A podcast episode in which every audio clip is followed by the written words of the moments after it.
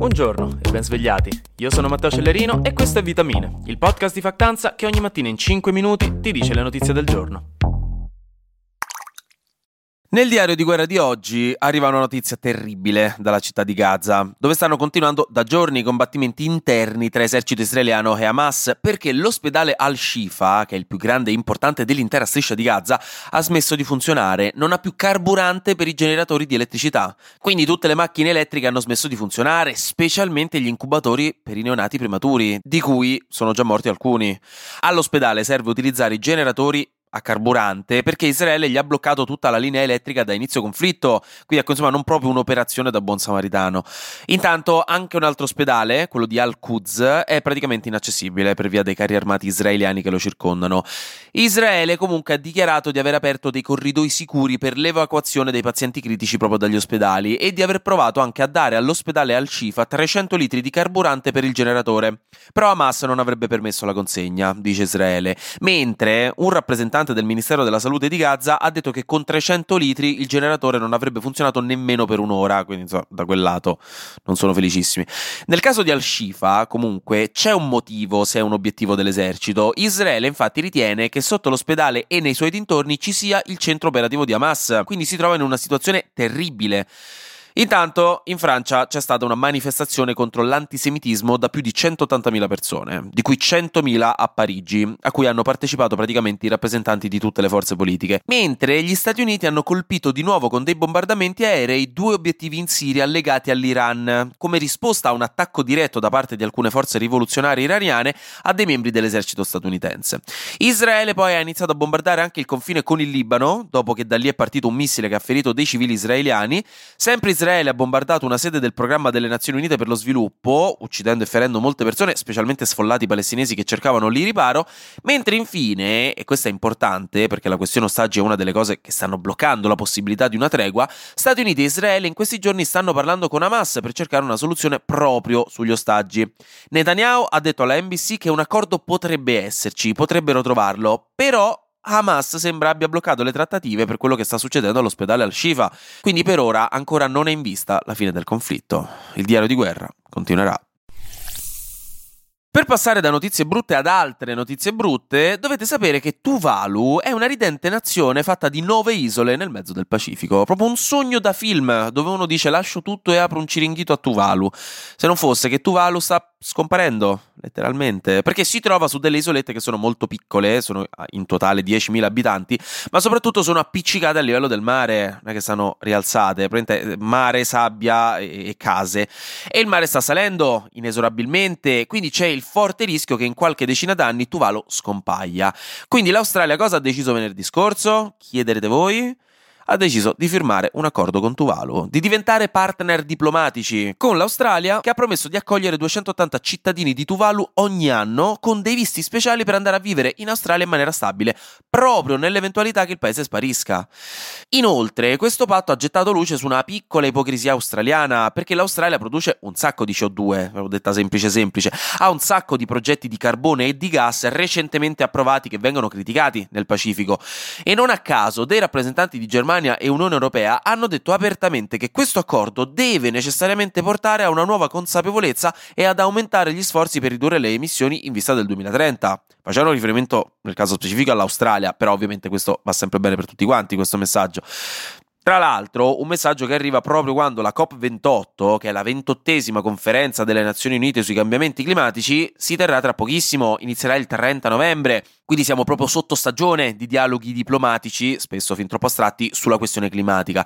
Quest'anno, ve lo anticipo, si terrà a Dubai la COP e già ci sono un po' di polemiche sul rischio di greenwashing di uno dei paesi che in questo momento contribuisce e guadagna di più in assoluto dalla crisi climatica con la sua estrazione ed esportazione di petrolio.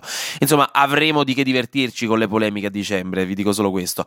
Comunque, questo patto tra Tuvalu e Australia, voluto fortemente dall'Australia, non è solo un'opera di buon cuore di qualche surfista biondo con gli addominali che gira a piedi nudi costantemente pure in banca, è legato in realtà al fatto che il Pacifico è una zona molto calda da un punto di vista geopolitico, perché ci si affaccia la Cina e i paesi filo statunitensi, diciamo filo occidentali, hanno bisogno di stabilizzare la loro posizione dominante in vista specialmente della futura questione Cina-Taiwan, perché mo stiamo tanto a dico Ucraina eh, e Israele e Russia e Gaza, però ci sarà pure la questione Cina-Taiwan prima o poi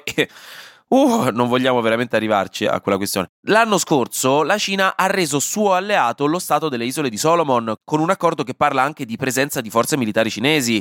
Insomma, l'Australia ha scoperto che qualcun altro aveva già iniziato a studiare per la sessione di gennaio e si è fatta prendere dal panico perché lei invece non ha ancora finito di riguardare le registrazioni delle elezioni e sistemare gli appunti, quindi ha provato a darsi una mossa con Tuvalu. Per gli equilibri geopolitici è fondamentale avere accordi con le nazioni del Pacifico per avere dei punti di appoggio strategici, sia militari che logistici che economici. E questo patto, parzialmente, vuole fare anche questo.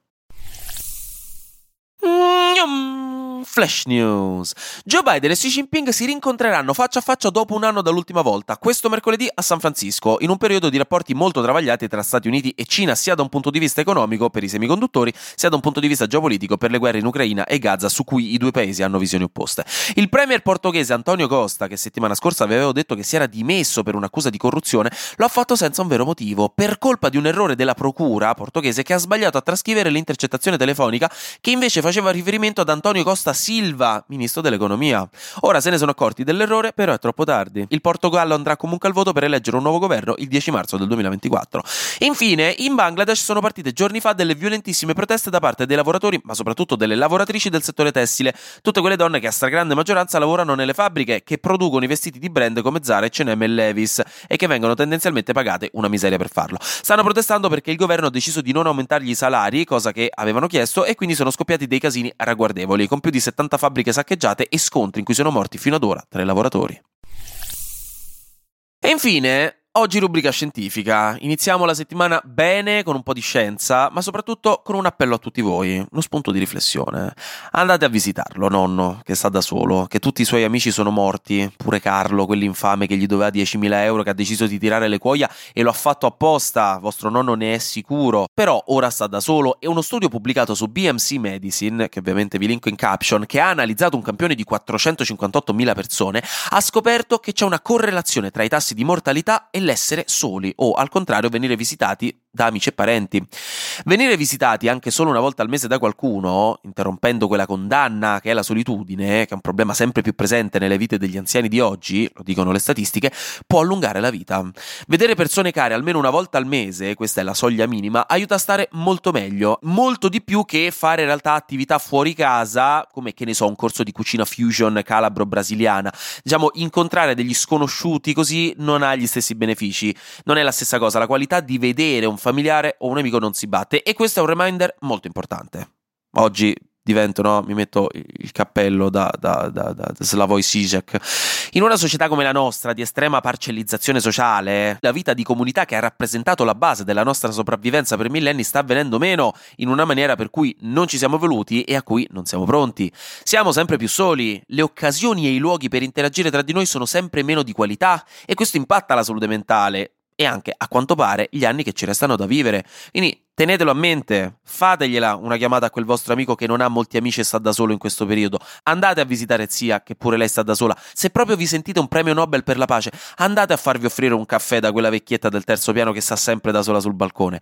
Potreste aiutare qualcun altro in una maniera più esistenziale di quanto immaginiate. Anche oggi grazie per aver ascoltato Vitamine. Noi ci sentiamo domani perché sarà successo di sicuro qualcosa di nuovo e io avrò ancora qualcos'altro da dirvi. Buona giornata e buon lunedì.